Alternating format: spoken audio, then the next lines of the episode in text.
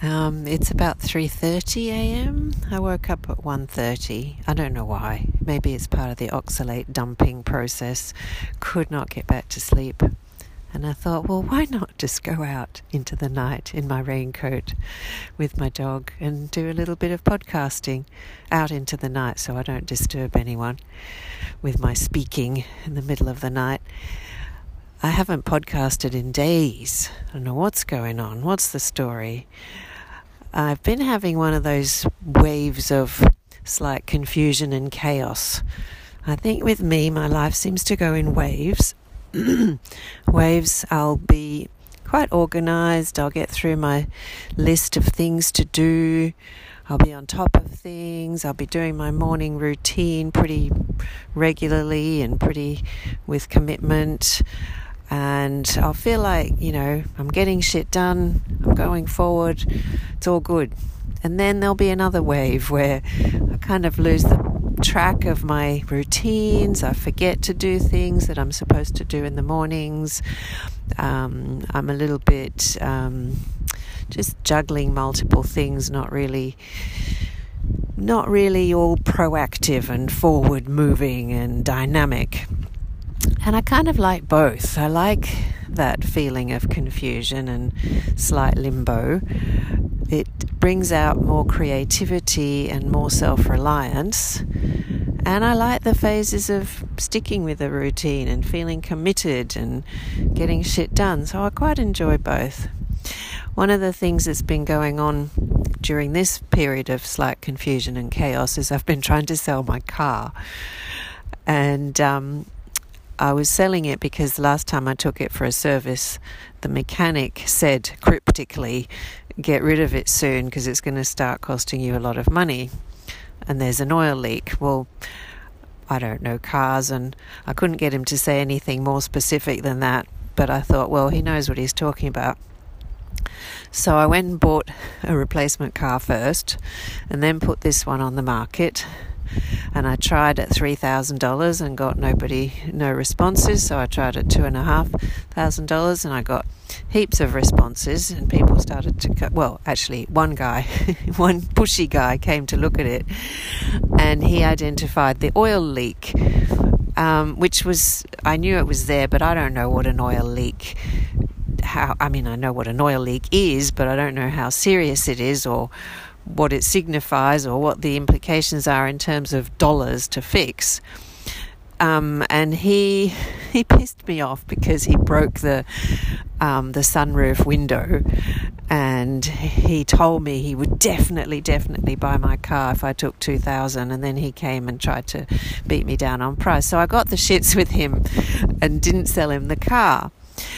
And then I sent him a rude um, text message the next day because I was indignant that he'd come to my house, told me he would give me the 2000, then tried to beat me down after having broken my sunroof, which was already broken, but he forced it open. I told him it didn't open and he forced it open.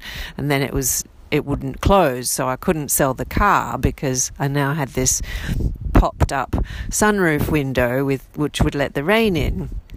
So I was really annoyed, and I sent him this um, text message, which was kind of pompous.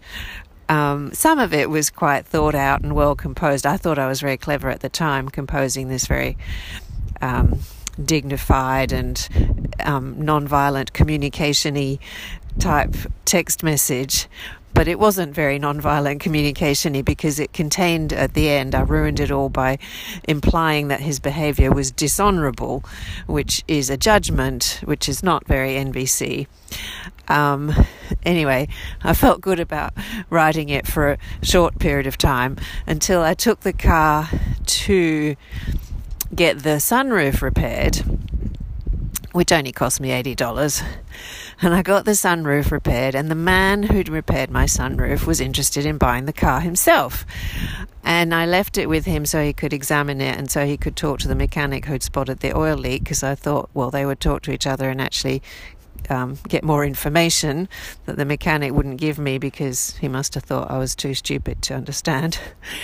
Um, And then I went back to see the smash repair guy, and he only wanted to offer me $500 for the car because the oil leak would probably take $1,500 to fix. It was oil leak from the engine and from the drive shaft, and then he would want to fix the body up as well because it's got a few dings. And so I went, oh, okay. So I just turned down a guy who offered me 1500 who I was then rude to. and it turns out that someone who actually knows their shit wants to pay me 500 because once he's actually fixed it up, then it'll be a $4,000 car or whatever it will be no, not that much, 2000 and plus the body work. Um, so then I felt stupid. um, also ashamed of myself for sending a rude message to the other guy who'd uh, who'd made me a, a good offer, and I'd got the shits with him just because I was feeling petulant and I, I got the shits with him because I was vulnerable because I didn't know cars and I'm selling a car to someone who does know cars and that made me vulnerable.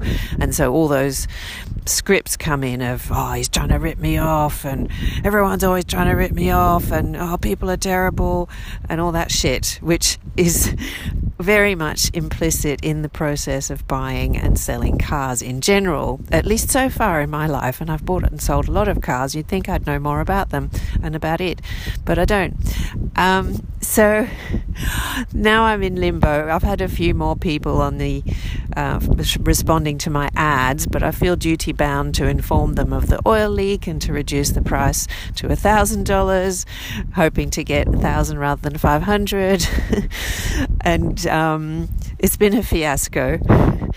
So I'm even now thinking I might just fucking keep the car and fix it myself uh, and sell the Corolla that I just bought, and then I'll have a bit more money in the bank. So it's been hilarious and silly, um, but it'll be all good. It doesn't matter, it's only money. But what I like about it, I do, I like it because it's made me confront some of my demons.